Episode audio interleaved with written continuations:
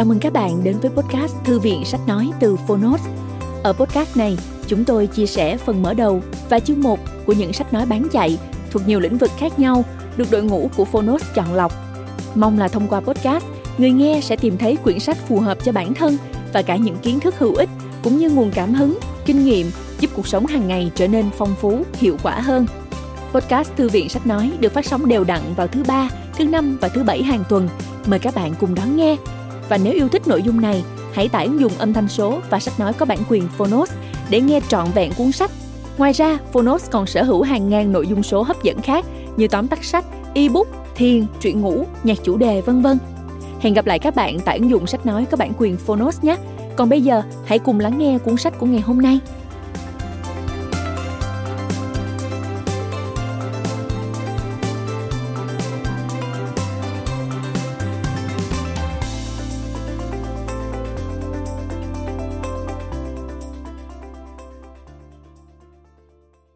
Bạn đang nghe từ Phonos.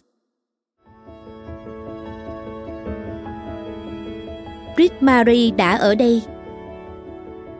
Tác giả Frederick Bachman Tác giả của bestseller Người đàn ông mang tên UV. Người dịch Hoàng Anh Độc quyền tại Phonos Phiên bản sách nói được chuyển thể từ sách in theo hợp tác bản quyền giữa Phonos với nhà xuất bản trẻ.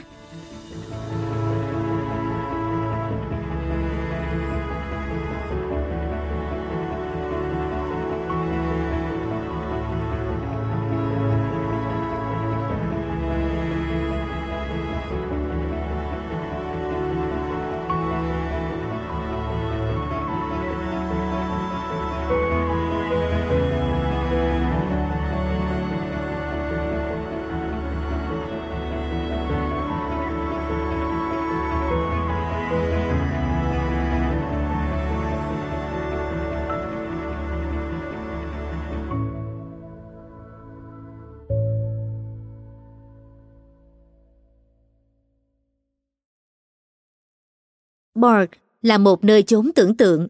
Bất kỳ sự giống nhau nào đối với những địa điểm có thực chỉ là trùng hợp. Tặng mẹ, người luôn đảm bảo có thức ăn trong bụng và có sách trên kệ cho con. Bạn yêu bóng đá vì điều đó thuộc về bản năng. Khi một quả bóng lăn tới trên đường, bạn sẽ đá nó. Bạn yêu bóng đá bởi cùng một lý do như khi bạn yêu ai đó, vì bạn không thể làm khác được. 1. Nĩa, dao, muỗng. Theo đúng thứ tự đó, Brit Mary tuyệt đối không phải là loại người đi phán xét người khác, không hề. Nhưng rõ ràng không một người văn minh nào nghĩ đến chuyện sắp xếp một ngăn kéo cất dao nĩa theo một cách khác so với cách mà lẽ ra nó phải được sắp xếp. Chúng ta đâu phải loài thú, đúng không nào? Đó là một ngày thứ hai của tháng Giêng Brit Mary đang ngồi trước một cái bàn giấy của văn phòng giới thiệu việc làm. Đúng là không có cái ngăn kéo cất dao nĩa nào ở quanh đấy, nhưng hình ảnh đó xuất hiện trong đầu bà vì nó tổng kết cho tất cả những thứ đã đi sai đường dạo gần đây. Dụng cụ ăn uống cần phải được sắp xếp như mọi khi, bởi vì cuộc sống nên tiếp tục như cũ. Cuộc sống bình thường phải coi sao cho đàng hoàng.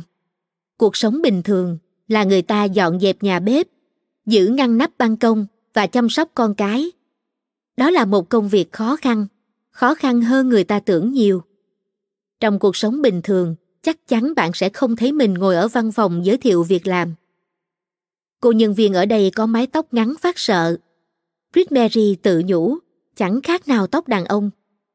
Không phải chuyện đó có gì sai trái, tất nhiên rồi. Hiện đại mà. Hẳn là thế.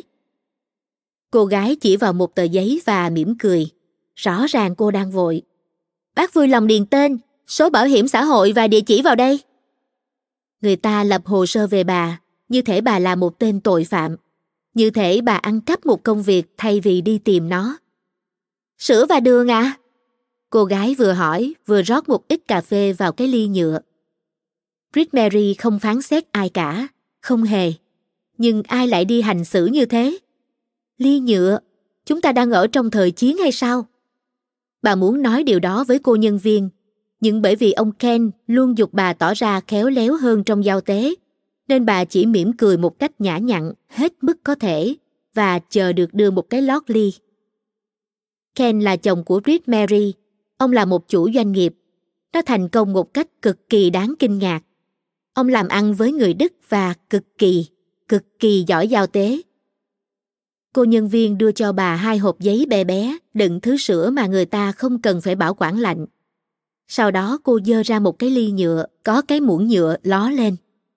Có được mời ăn thịt của một con thú bị xe cán chết, thì bà cũng không thể kinh ngạc hơn. Brit Mary lắc đầu và lướt bàn tay trên mặt bàn như thể trên đó có nhiều vụn bánh vô hình. Giấy tờ nằm bừa bộn khắp nơi. Rõ ràng cô nhân viên không có thời gian để thu dọn chúng. Brit Mary đã hiểu, cô quá bận với sự nghiệp của mình. Cô gái nói với giọng dễ chịu và hướng sự chú ý vào mẫu đơn trở lại. Được rồi, bác chỉ cần điền địa chỉ vào chỗ này. Brit Mary nhìn xuống đùi. Bà nhớ ngôi nhà và cái ngăn kéo cất dao nĩa của mình. Bà nhớ Ken, vì ông luôn là người điền vào mọi biểu mẫu. Khi cô gái có vẻ như sắp nói tiếp, bà ngắt lời cô. Cô đã quên đưa cho tôi cái đĩa lót tách. Brit Mary nói và mỉm cười với tất cả khả năng giao tế mà bà huy động được. Tôi không muốn để lại vết bẩn trên bàn làm việc của cô. Phiền cô đưa tôi thứ gì đó để tôi đặt cái tách cà phê lên, có được không? Brit Mary dùng giọng điệu đặc biệt mà bà luôn dựa vào mỗi khi phải huy động toàn bộ sự tử tế trong lòng để gọi nó là một cái tách, mặc dù nó là một cái ly nhựa. Ô, bác đừng lo, cứ đặt nó ở chỗ nào cũng được. Như thể cuộc sống đơn giản đến thế. Như thể việc sử dụng cái đĩa lót tách và sắp xếp ngăn kéo cất dao nĩa theo đúng thứ tự chẳng hề quan trọng. Cô gái, người rõ ràng không bận tâm đến giá trị của những cái đĩa lót tách, những cái tách tử tế, thậm chí cả những cái gương, căn cứ theo kiểu tóc của cô ta, tiếp tục gõ cây bút vào tờ giấy bên cạnh một địa chỉ. Nhưng lẽ nào chúng ta lại đặt ly tách lên bàn? Nó sẽ để lại vết bẩn, cô thừa biết như thế mà. Cô gái liếc nhìn bề mặt của cái bàn, trông như đã bị một đứa trẻ con trây trét khoai tây nghiền lên. Bằng một cái nĩa, trây trét lung tung. Cô gái mỉm cười đáp. Có gì quan trọng đâu ạ, à? nó đã cũ kỹ và trầy xước sẵn rồi. Brit Mary gào thét trong lòng. Bà lẩm bẩm. Tôi không tin cô hiểu được chuyện đó là do cô đã không dùng đĩa lót tách. Brit Mary hoàn toàn không dùng lối nói hung dữ thụ động như chữ dùng của hai đứa con ông Ken khi chúng nghĩ bà không nghe thấy. Thật ra bà không hung dữ thụ động, bà là người chu đáo. Sau khi nghe thấy hai đứa nói mình là người hung dữ, thụ động, Brit Mary đã trở nên siêu chu đáo trong suốt mấy tuần lễ liền. Cô nhân viên ở văn phòng giới thiệu việc làm tỏ ra hơi căng thẳng. Được rồi, bác vừa nói tên bác là gì nhỉ? Brit đúng không ạ? À? Brit Mary, chỉ có chị tôi mới gọi tôi là Brit. Dạ vâng, bác Brit Mary, bác vui lòng điền vào mẫu đơn nhé. Brit Mary ngó xuống tờ giấy đang đòi hỏi bà phải cam đoan về nơi bà sống và nhân thân của bà. Thời buổi này người ta phải đối phó với một số lượng phi lý các loại giấy tờ để được làm người. Một số lượng ngớ ngẩn các thủ tục hành chính để xã hội tiếp nhận một con người. Cuối cùng, bà miễn cưỡng điền tên, số bảo hiểm xã hội và số điện thoại di động. Dòng địa chỉ bị bỏ trống. Chuyên môn được đào tạo của bác là gì vậy, Brit Mary? Bà siết chặt cái túi sách. Xin cam đoan với cô là việc học hành của tôi rất xuất sắc. Nhưng không có chuyên môn mà. Nói cho cô biết nha, tôi đã giải hàng đống ô chữ. Người không có học còn lâu mới làm được như thế. Bà nhấp một ngụm cà phê chẳng giống mùi vị cà phê của ông Ken chút nào. Ken pha cà phê rất ngon, mọi người đều công nhận điều đó. Bà phụ trách đĩa lót tách, còn ông lo pha cà phê. Được rồi, bác có kinh nghiệm gì rồi ạ? À? Công việc gần đây nhất mà tôi làm là phục vụ bàn. Tôi được người ta rất tín nhiệm. Cô gái khấp khởi ra mặt. Đó là năm nào vậy ạ? À? 1978. À, thế từ đó đến nay bác không làm việc à? Tôi vẫn làm việc hàng ngày đó chứ. Tôi đã giúp đỡ chồng tôi với công ty của ông ấy. Cô gái lại khấp khởi hỏi tiếp. Thế bác đảm trách công việc nào trong công ty đó? Tôi chăm sóc con cái. và lo liệu sao cho nhà cửa luôn luôn tươm tất. Cô nhân viên mỉm cười để che giấu sự thất vọng. Giống như người ta thường làm khi không thể phân biệt được một nơi để sống và một tổ ấm. Thật ra chính sự quan tâm mới tạo ra sự khác biệt. Bởi có quan tâm thì mới có đĩa lót tách, có những tách cà phê đàng hoàng và cái giường được dọn phẳng phiu đến nỗi như ông Ken thường nói đùa với bạn bè. Nếu chẳng may bị vấp chân ở ngay ngưỡng cửa phòng ngủ, người ta sẽ ít có nguy cơ bị gãy chân khi ngã xuống sàn hơn so với ngã vào giường. Bà không thích ông nói như vậy. Người văn minh chắc chắn phải nhấc chân khi đi qua ngưỡng cửa phòng ngủ chứ. Mỗi khi hai ông bà đi vắng, bà rắc natri bicarbonate lên nệm 20 phút trước khi dọn giường. Còn được gọi là thuốc muối, nó có công dụng hấp thu chất bẩn và hơi ẩm, làm cho nệm sạch hơn. Nó gần như hữu ích trong mọi trường hợp, theo kinh nghiệm của Brit Mary. Ông Ken thường xuyên phàn nàn về sự chậm trễ, nhưng bà chỉ chắp tay trước bụng và đáp. Em phải dọn xong giường trước khi chúng ta lên đường, Ken à. Thử tưởng tượng nếu chúng ta đột ngột qua đời thì sao? Đây chính là lý do bà ghét đi du lịch. Chết! Ngay cả natri bicarbonate cũng vô tác dụng đối với cái chết. Ken cho rằng bà chỉ nói quá, nhưng người ta có thể chết bất cứ lúc nào khi không có nhà. Và người chủ nhà sẽ nghĩ như thế nào nếu phải phá cửa ra vào, để rồi trông thấy một tấm nệm bẩn thỉu. Chắc chắn người ta sẽ cho rằng hai ông bà là những kẻ ăn ở mất vệ sinh. Cô gái xem đồng hồ. Cô nói, thôi, được.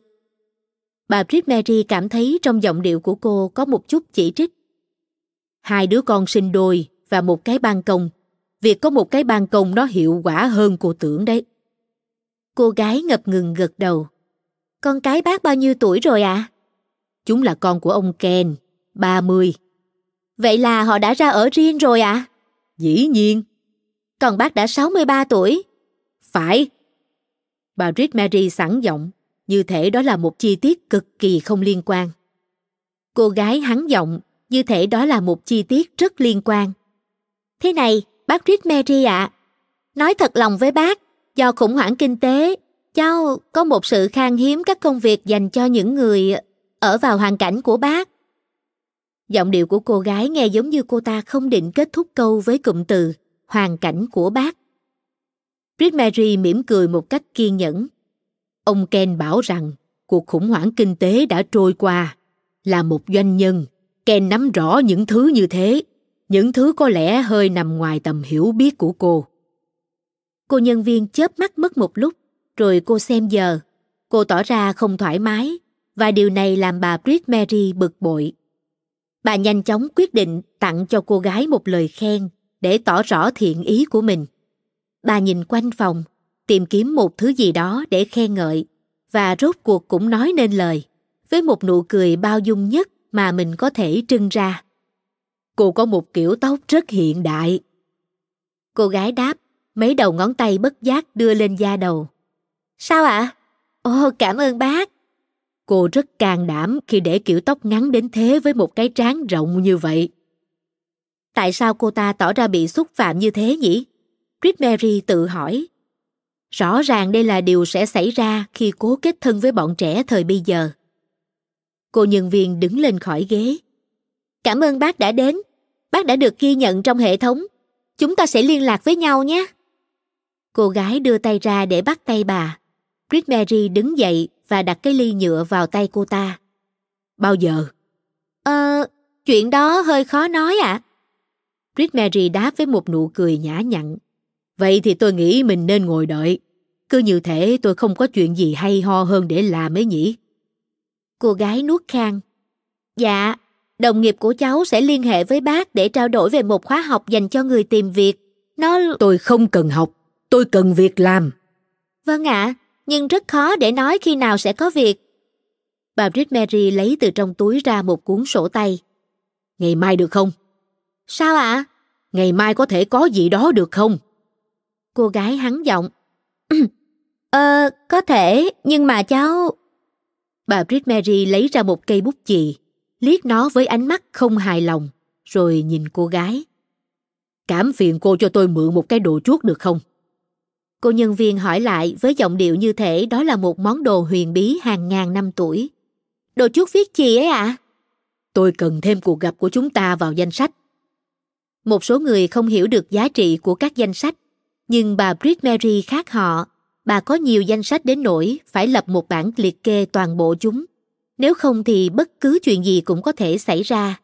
Bà có thể lăn đùng ra chết, hoặc quên mất không mua natri bicarbonate. Cô nhân viên đưa cho Brit Mary một cây bút bi và nói gì đó đại loại như Thực sự là cháu không rảnh ngày mai. Nhưng bà mãi nhìn cây bút bi đến nỗi không nghe thấy câu nói đó. Bà thốt lên. Lẽ nào chúng ta có thể dùng mực để viết các danh sách? Cháu chỉ có bút bi thôi ạ. À. Hôm nay cháu cần giúp gì được bác nữa không đây, Brit Mary? Bà đáp sau vài giây. À. Brit Mary thường nói như thế. À, như trong à há, với một giọng điệu cực kỳ thất vọng, giống như khi người ta thấy một cái khăn mặt ướt trên sàn phòng tắm. À, ngay sau khi nói ra, Brit Mary lập tức ngậm chặt miệng lại để nhấn mạnh rằng đó là lời cuối cùng của bà về chủ đề này, mặc dù hiếm khi nào đúng là như thế. Cô nhân viên ngần ngừ. Brit Mary nắm chặt cây bút bi, làm như nó trơn nhảy. Bà nhìn vào danh sách của thứ ba trong cuốn sổ, rồi ở phía bên trên các mục dọn dẹp và đi chợ. Bà thêm văn phòng giới thiệu việc làm liên hệ với tôi. Đoạn bà trả lại cây bút. Cô gái nói như cái máy. Rất vui được gặp bác. Chúng ta sẽ liên lạc lại sau nhé. Brit Mary gật đầu. À. Brit Mary rời văn phòng giới thiệu việc làm. Cô nhân viên rõ ràng đang cho rằng đây là lần cuối họ gặp nhau. Bởi vì cô không biết bà tuân thủ các danh sách của mình đến thế nào. Cô ta hẳn nhiên chưa bao giờ nhìn thấy cái ban công của bà. Nó là một cái ban công tươm tất một cách vô cùng đáng kinh ngạc. Đang là tháng giêng, không khí mùa đông giá lạnh nhưng dưới mặt đất không có tuyết. Nhiệt độ âm dù không có bất cứ biểu hiện nào chứng tỏ. Khoảng thời gian tồi tệ nhất trong năm đối với đám cây cối trên ban công. Sau khi rời văn phòng giới thiệu việc làm, Brit Mary đi đến một siêu thị khác với siêu thị thường ngày của mình, nơi bà mua mọi thứ trong danh sách. Bà không thích đi chợ một mình vì bà không thích đẩy cái xe đẩy hàng. Ken luôn là người đẩy nó, trong khi bà đi bên cạnh ông và bám vào một góc xe. Không phải vì bà muốn lèo lái, chỉ vì bà thích nắm vào những thứ mà Ken cũng đang nắm để có cảm giác rằng họ đang đi cùng nhau.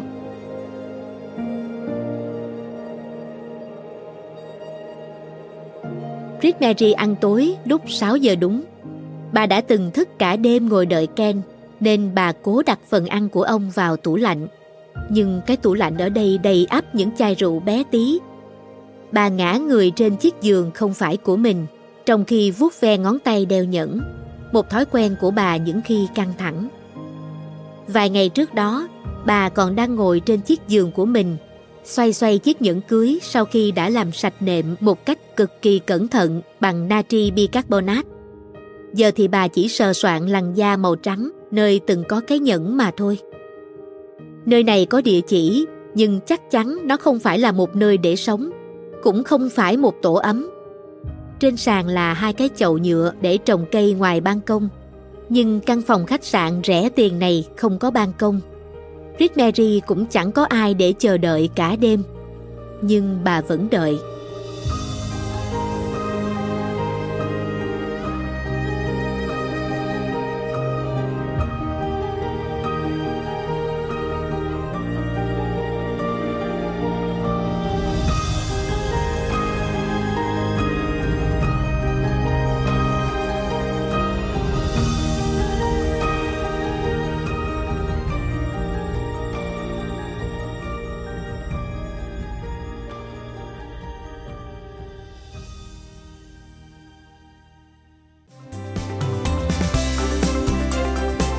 Cảm ơn các bạn đã lắng nghe podcast Thư viện Sách Nói. Podcast này được sản xuất bởi Phonos, ứng dụng sách nói có bản quyền và âm thanh số dành cho người Việt. Hẹn gặp lại ở những tập tiếp theo.